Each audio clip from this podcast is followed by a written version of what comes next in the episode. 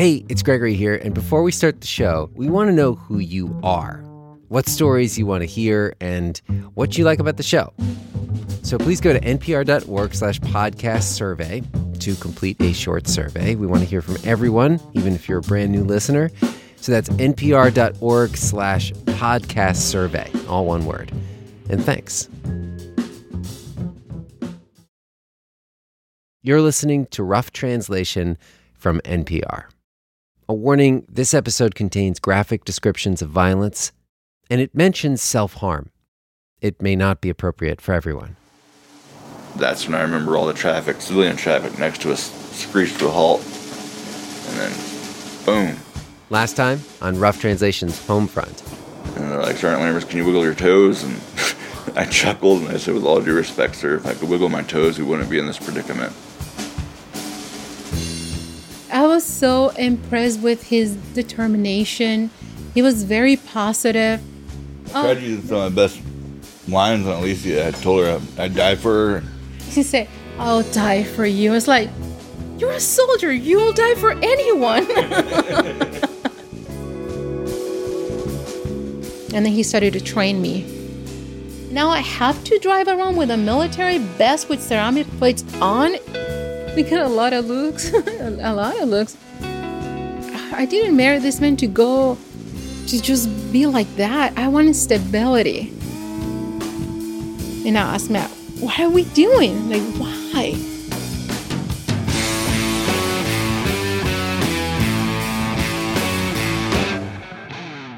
This is Homefront from Rough Translation. I'm Gregory Warner.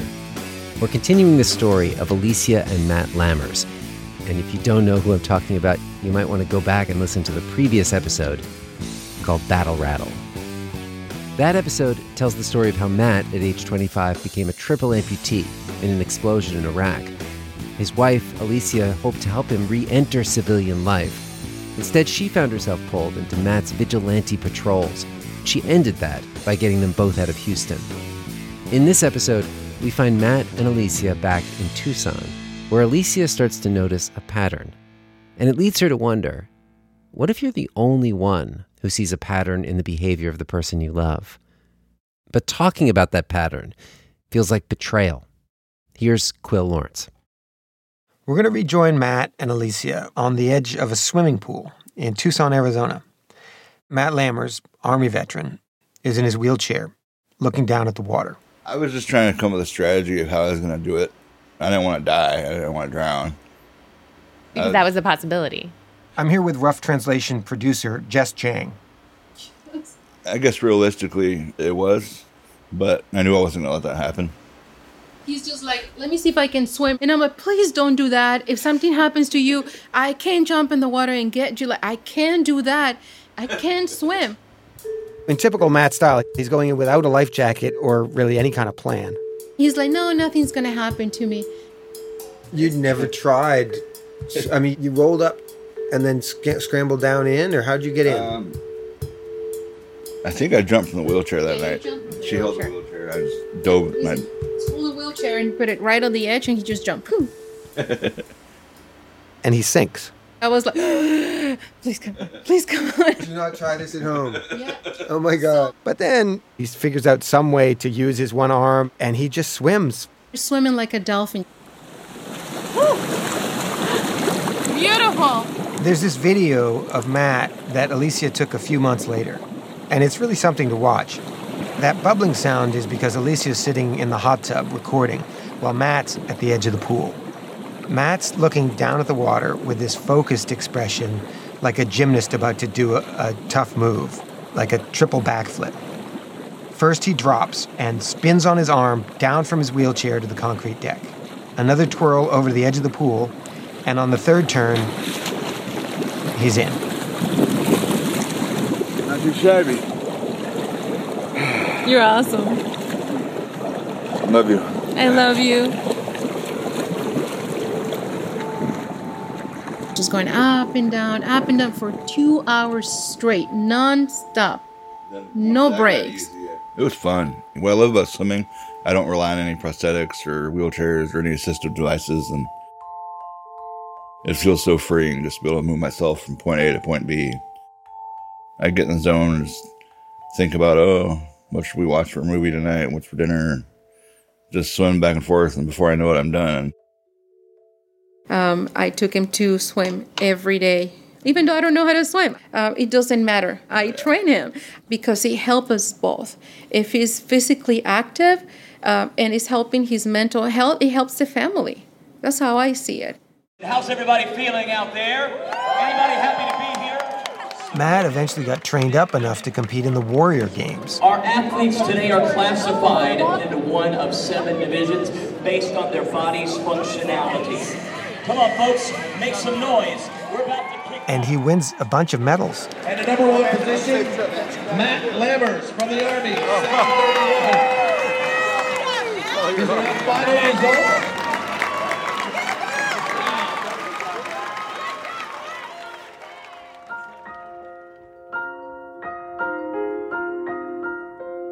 I sit there on the deck and I count all the laps and the time, and I do that in 110 degrees in Arizona. I did it in the winter in 20 degree weather and with my coat, just counting laps. Um, his goals became my goals.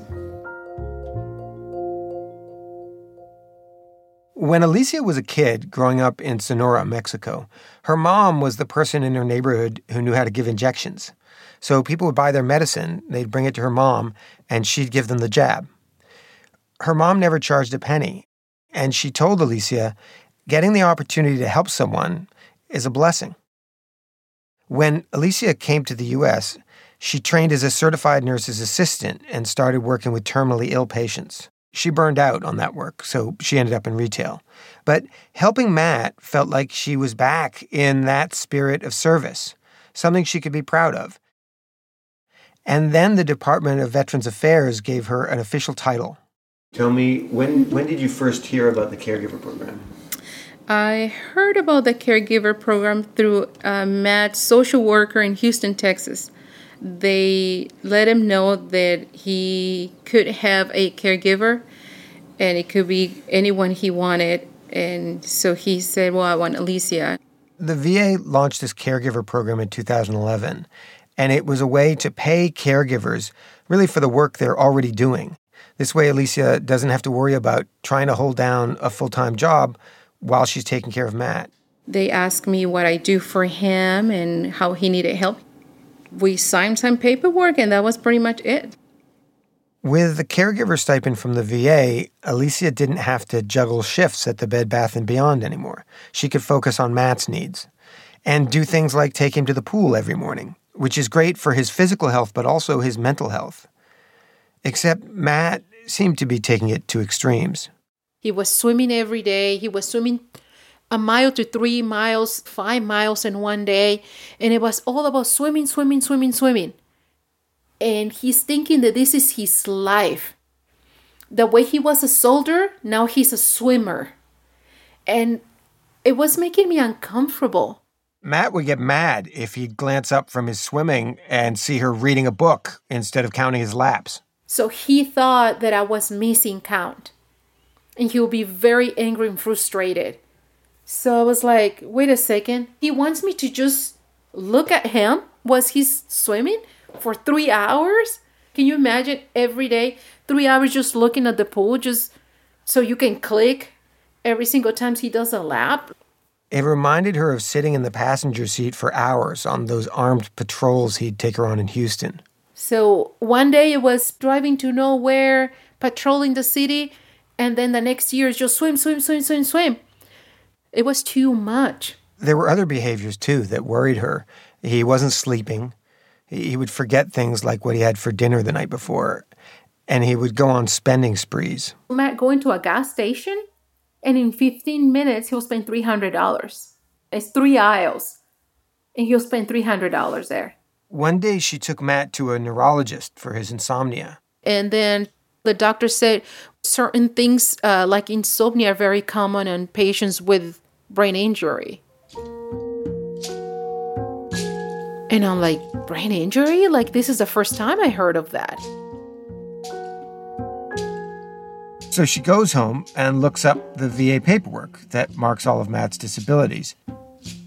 And on the first page, you have he's a burn victim, and it tells you how much percentage of burns on his body. It tells you it has PTSD. It tells you 100% disability for both legs above the knee, and then the arm above the elbow, and his brain injury is not on the list. So I was like, why a brain injury is not here? While Matt was deployed, neither the military nor the VA were on top of just how many thousands of troops were coming home with undiagnosed traumatic brain injuries, TBIs. But by 2014, when Alicia's finding this out, TBIs were all over the news. The VA and the military were studying it. So I asked the VA, and they told me, well, he's not going to get more than 100%. He's already 100%. She says the VA told her he already had the maximum benefit. Well, that's not the point. The point is, it's not on the list of diagnosis. The person she's talking with at the VA thinks she's trying to claim more benefits. But Alicia just wants to get Matt the right treatment. I was so desperate. I was just buying every book that will say brain injury or how to reset your brain or how to make your brain better, how to change your diet to improve your memory. Uh, I have all kinds of books around. But if the veteran is not willing to do what the book said, it's just a book that you went through. You don't know if it's going to work or not because they didn't do it. She tried to get Matt to go to therapy, but he said that was too much of a trigger. She wanted him to get a brain scan, but he said he was afraid of hospitals. Every three months, Alicia would get a call from the VA caregiver program. The coordinator would ask her a set of questions, always the same questions. It was a survey. Do you feel safe? Are you taking care of yourself? Do you have any immediate goals? What are the veterans' short term goals? She told them about these symptoms the loss of memory, the binge spending, the excessive workouts. They're telling me, make sure you schedule him for a psychiatrist appointment, but I cannot just schedule the veteran to a place that he doesn't want to go. It's interesting. Alicia doesn't say she can't schedule Matt for an appointment. She says, I can't schedule the veteran. Well, I think I'm calling him the veteran because I I know that there is way more veterans that are going through the same thing. So it's a veteran issue. It's this happened and my experience happened to be Matt. She would remind herself Matt's not alone. Thousands of veterans were wounded in these wars, and many of them needed their loved ones to help them. She wanted to do her part. I didn't want to be the quitter. I didn't want to be the one who just looked for an easy way out. I didn't want to be that person. Rough Translation's Homefront. Back after this break. This message comes from NPR sponsor Indeed, a job site that makes hiring as easy as one, two, three. Post, screen, and interview all on Indeed. Get your quality shortlist of candidates faster. Only pay for the candidates that meet must have qualifications and schedule and complete video interviews. According to Talent Nest, Indeed delivers four times more hires than all other job sites combined. Get started with a free $75 sponsored job credit to upgrade your job post at indeed.com/rough. Terms and conditions apply. What happens to police officers who get caught stealing, lying, or tampering with evidence? Each week, we open up an internal affairs investigation that used to be secret to find out how well the police police themselves. Listen to On Our Watch, a podcast from NPR and KQED. We're back with Rough Translation's Homefront. I'm Quill Lawrence. While Alicia's been telling us about her struggles with Matt, Matt is sitting right next to her listening. What's your memory of that time like? I know she's always working behind the scenes, but I didn't know that all that was going on. I, I'm learning stuff today. It was shortly after the Warrior Games, and it was approaching my first Alive Day, which is around September, 8 September. An Alive Day is the anniversary of the day that you almost died in war. So it was right before the first time he almost died in Iraq. I got a phone call that two of my friends had committed suicide the same day. And so I just immediately broke down. I started crying. I was kind of in limbo. Um, I didn't want to be here at the time anymore, but I wasn't ready to pass on. So I was just going back and forth like a ping pong. But I knew that suicide is the final option. There's no backing out of that. Matt's spells of sadness would often turn into anger. He broke a glass, a very thick glass on his own head, and he was bleeding because, you know, heads have so many vessels, and it bleeds and bleeds. So I thought that he was in danger at that point. I called the police because I thought he was out of control. She did the right thing. She was calling for uh, the police. They have people to come out, not to arrest you. They have people to come out and just talk you through um, an episode or a hard time. Matt says this now, but at the time he was angry that she had told anyone about his behavior. He felt betrayed. And they were still arguing when the cops showed up. They asked Matt to stay in the house and asked me to leave the house for the night. And I didn't have any money. Where am I going to go? So I had to sleep in a cold weather in the car. And this happened three times. Each time Alicia called the cops, their response was a cooling off period. But because he's a disabled veteran, he's the one who stayed on the apartment and I had to sleep in the car. So I learned from that too. I was like, well, every time I call the cops, they just ask me to leave the house. I don't want to do that.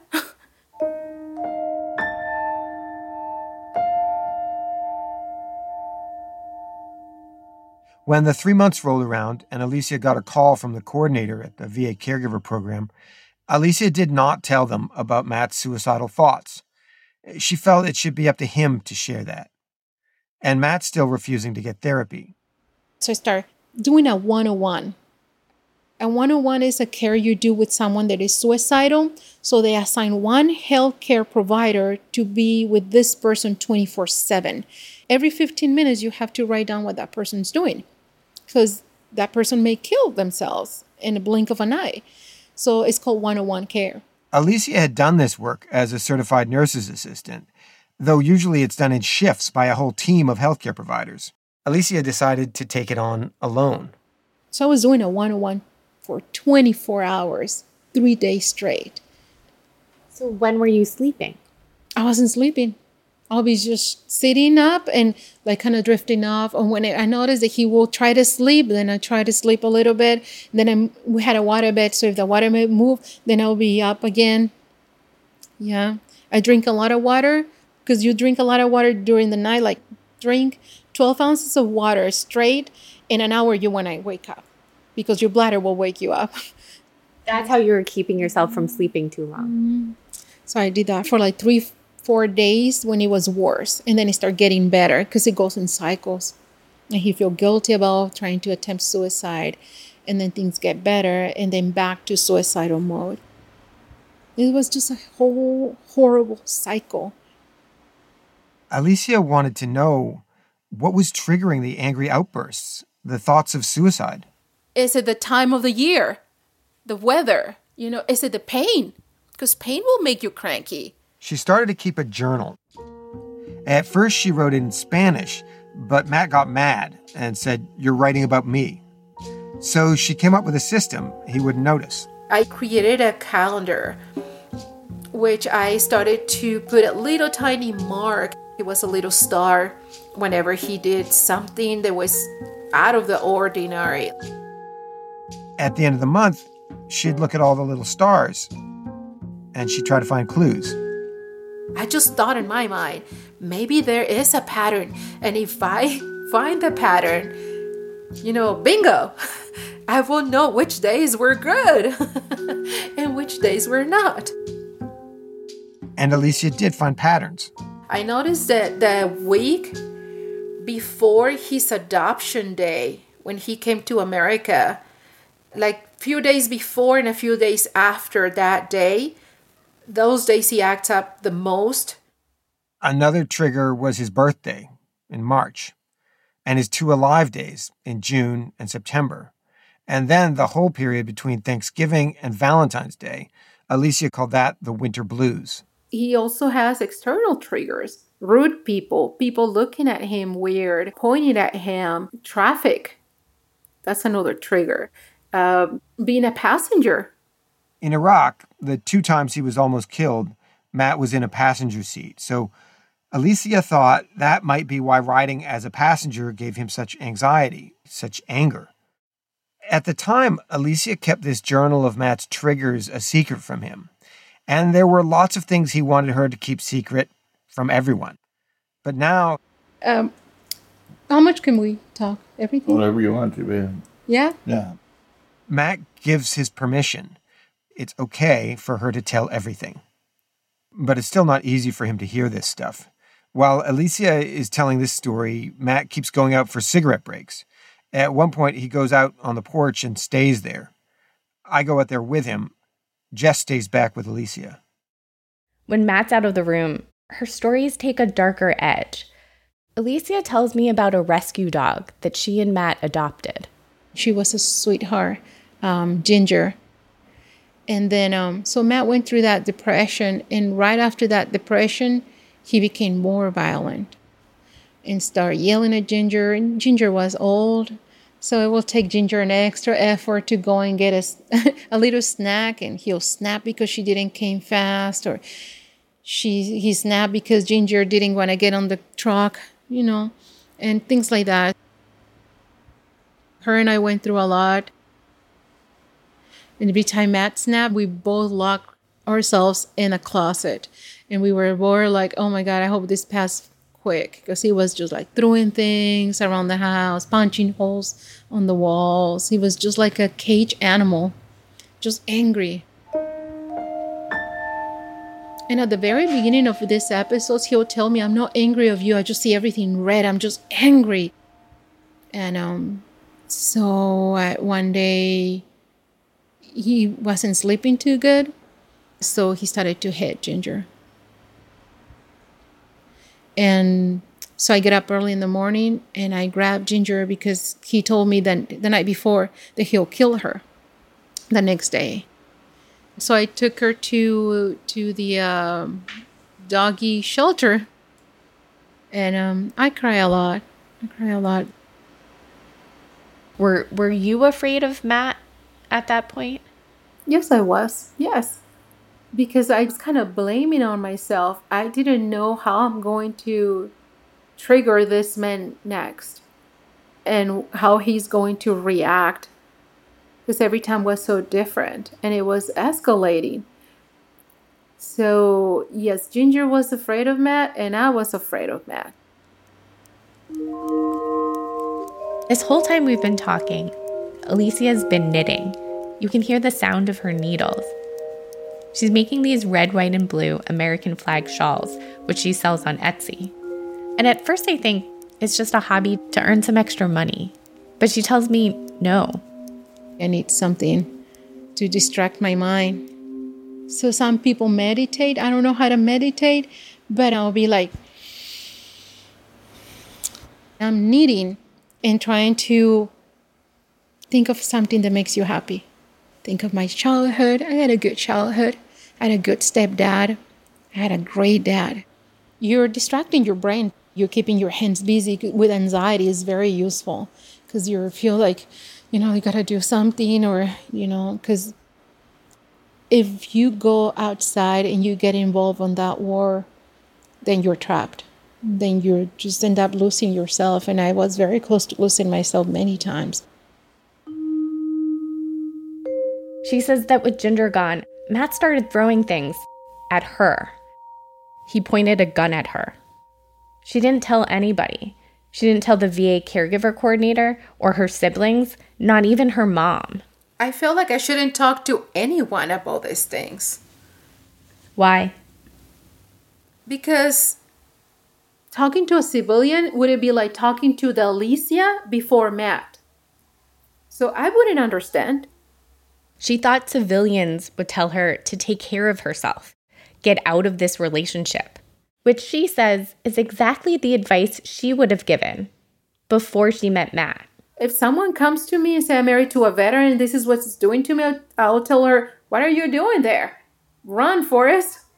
You know, it's like, why? Why would you let anyone take advantage of you? No, girl, leave. But I felt like someone in the military with military background will understand. Over the years, I've talked to maybe a dozen military spouses in this sort of situation. Not many want to talk publicly about it, but some have broken the silence. That resonates with me quite a bit. Kayla Williams is the Assistant Secretary for Public Affairs at the VA.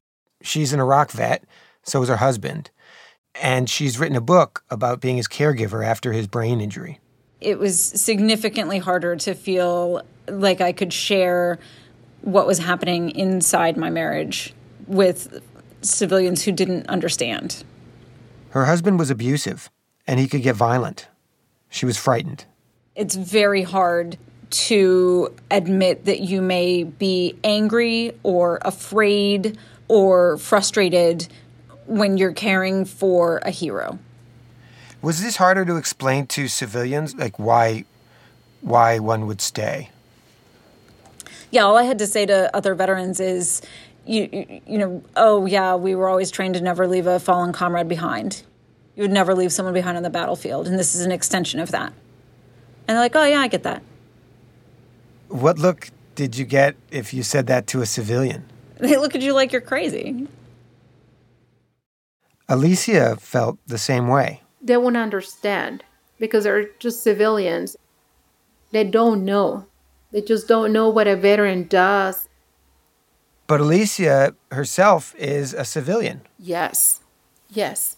Um, we family civilians don't really know. You know, we're not the ones who were engaged in war and fights and things like that. Alicia had no one to reach out to. She doesn't have comrades, no friends who were veterans except the ones she's met through Matt, and they weren't around anymore. So she's doubly isolated. She's cut off from the civilian world and from the military world. She's in Matt's war, and she's not sure if he's a friend or an enemy. Rough Translation's Homefront. Back after this break.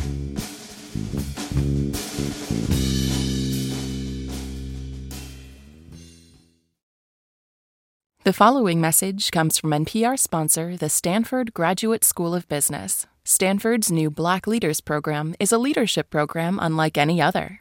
Transform your leadership, build community, and explore the complexities of showing up authentically in this unique program for Black leaders. Connect with people who share similar experiences and create a meaningful network to guide you on your leadership journey. This live online program begins August 9th. Visit StanfordBlackLeadersProgram.com to learn more now. Hey, it's Gregory again. Just uh, wanted to remind you not to forget to tell us who you are and what you like and don't like about the show.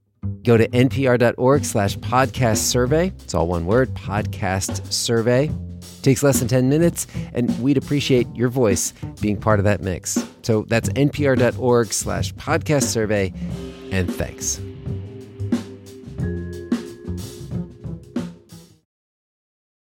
We're back with Rough Translation's Homefront. I'm Quill Lawrence. When Alicia first moved in with Matt, she imagined a lot of cozy nights spent at home, watching movies on the couch, doing homey kind of things. But Matt is restless. He's always taking her on the road, which is stressful because traffic sets him off, and now he's more and more turning that anger against Alicia. One day, they're driving back home to Tucson after a trip to California to visit friends. This is only eight hours drive, but I wasn't that used to driving back then. So it was very tiring. I was in a bad mood. Uh, he was angry already. I just wanted to go home and rest. We were out for a month already. I wanted to go home and just stay home. Matt's hungry though, so they make one last stop at a Subway sandwich place. It's just across the street from their home. And I usually I don't mind going and get his food, but he was calling me names. Like he asked me to go and get the subway.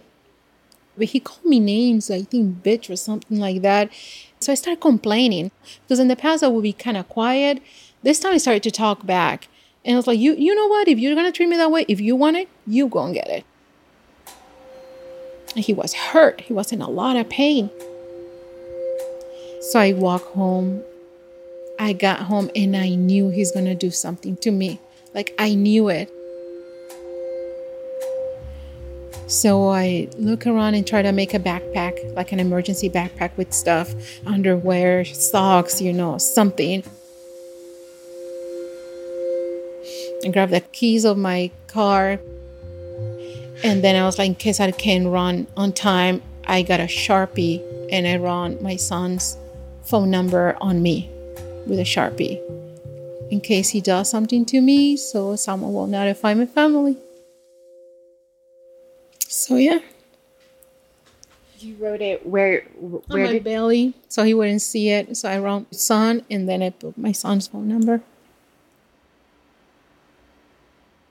And then I was packing up my stuff when he walked into the house and started calling me names. So I run to the spare room. He came and um started hitting the the doors are so like thin. You know, it's not like strong doors, like main doors. The room doors are different, so they're very weak. So he knocked the door over. And um and so he kind of jumped on me and he got on top of me. And wait, he had jumped on top of you? How? So he was using his stubbies and he just jumped. With his stubbies, he's five three and I'm five five. And stubbies are his prosthetics? His prosthetics is, is a short version of prosthetics with no knees. It's just training legs. Mm-hmm. And so he started choking me, and with his limb, what he has left, he started pushing the other side, and it was like having a piece of wood stuck because it's not a hand, it's just something very sharp, the bone, right, going into it. you could feel the bone of his limb. Mm-hmm. Right on my neck. It keeps choking me, choking me. I fight it first, but then I got scared. Said, no, if I do something to him, if I hurt him, they're going to take me to jail. If I'm trying to defend myself and I do something to him, I'm going to be in trouble because he's a triple amputee. So people think he's vulnerable. I'm stronger than him because I have advantage. I have legs. I have both arms. He used to threaten me, saying that if I call the cops, he's gonna change the story and say that I'm the one abusing him, and they will believe him, not me. If I do something to him, if I hurt him, they're gonna take me to jail. So I just let go. It's like if he kills me, he kills me. That's it. And um and start seeing everything dark. And then he noticed that I stopped fighting, so he thought he killed me. So he stopped. And started calling my name. Alicia, Alicia, Alicia. And so I heard my name like a far away and then like more close and close. And when I realized he's yelling at me, he stopped choking me. I just pushed him aside, got up, and and went to our room. And I locked myself in the closet for a little bit. And yeah, it's hard to remember still. Yeah.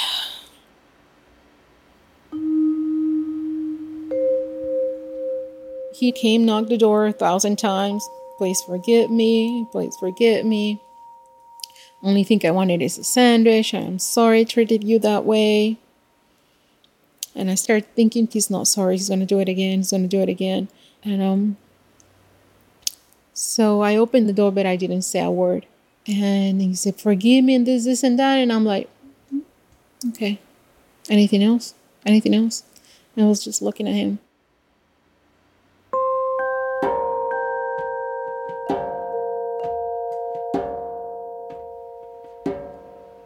And so many times I went to a room and I just put locked myself in that room and every time he needed me, I came out of the room, do what he asked me to do, came back inside the room.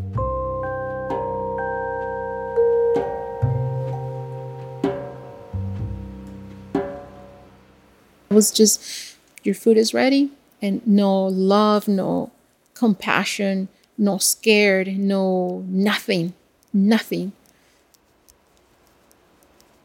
Oh my God, I made an extra row. All this while, Alicia has been knitting her American flag shawl, and she's made an extra row of blue. Oh, I'm sorry. I feel like I'm distracting you. No, it's okay. Alicia says that during this period, she felt empty. She hardly recognized herself. Life had gone so differently than she'd expected when she moved in with Matt. She didn't know who he was to her anymore, or what she meant to him. Except she was his caregiver. She could still be that. She'd open his water bottles, drive him to his doctor's appointments, clip his nails, and then go back to her room and knit. So he noticed that I was different. And then one day he asked me what was going on and if I was planning to leave him. And I said, Well, I've been thinking about it. You're not the same person I married, and you're supposed to protect me. You're supposed to love me, and you're not doing any of that. And um, he apologized again. And then I told him, What would you do if something does that to your girls? You have three daughters. And then his answer was, Well, I'll ask him if their spouse is a is a veteran. Like if there's a just some justifying, you know, if it's a veteran, then um it's okay. And I said, No, it's not okay. I said, There's not excuses. It was like I figure I need to make a plan to leave. But making a plan to leave was not easy. At that point, I didn't have a job anymore because I was his caregiver only. I didn't have any income. I don't have family in Tucson. I don't have a place to go. So I just feel trapped, completely trapped. Every three months, when Alicia's caregiver coordinator would call for their seasonal check in and ask the same survey questions Do you feel safe? Are you taking care of yourself? Do you have any immediate goals? What are the veterans' short term goals? Alicia would answer as best she could, stopping short of the abuse. She'd talk about Matt's anger, his compulsions, his triggers, and his need for control, but not about the violence directed at her. She knew that the things he'd done to her were bad enough that if the VA found out about them, they might decide to kick her off the caregiver program for her own protection. At which point, Matt would be a danger to himself, and she wouldn't be there to protect him. And so she felt trapped by her sense of duty and by the role that the VA had given her. And it turns out the VA knew all about that trap. Everybody thinks that, oh, you're in the hands of the VA, you're going to be well taken care of. I beg to differ to the T. That's next time on Homefront. If you or someone you know is experiencing domestic abuse or has thoughts of self harm, here are some resources for you. The National Domestic Violence Hotline is 1 800 799 7233 or thehotline.org. The National Suicide Prevention Line is 800 273 8255. Today's episode was produced by Jess Jiang. Our editor is Lou Olkowski.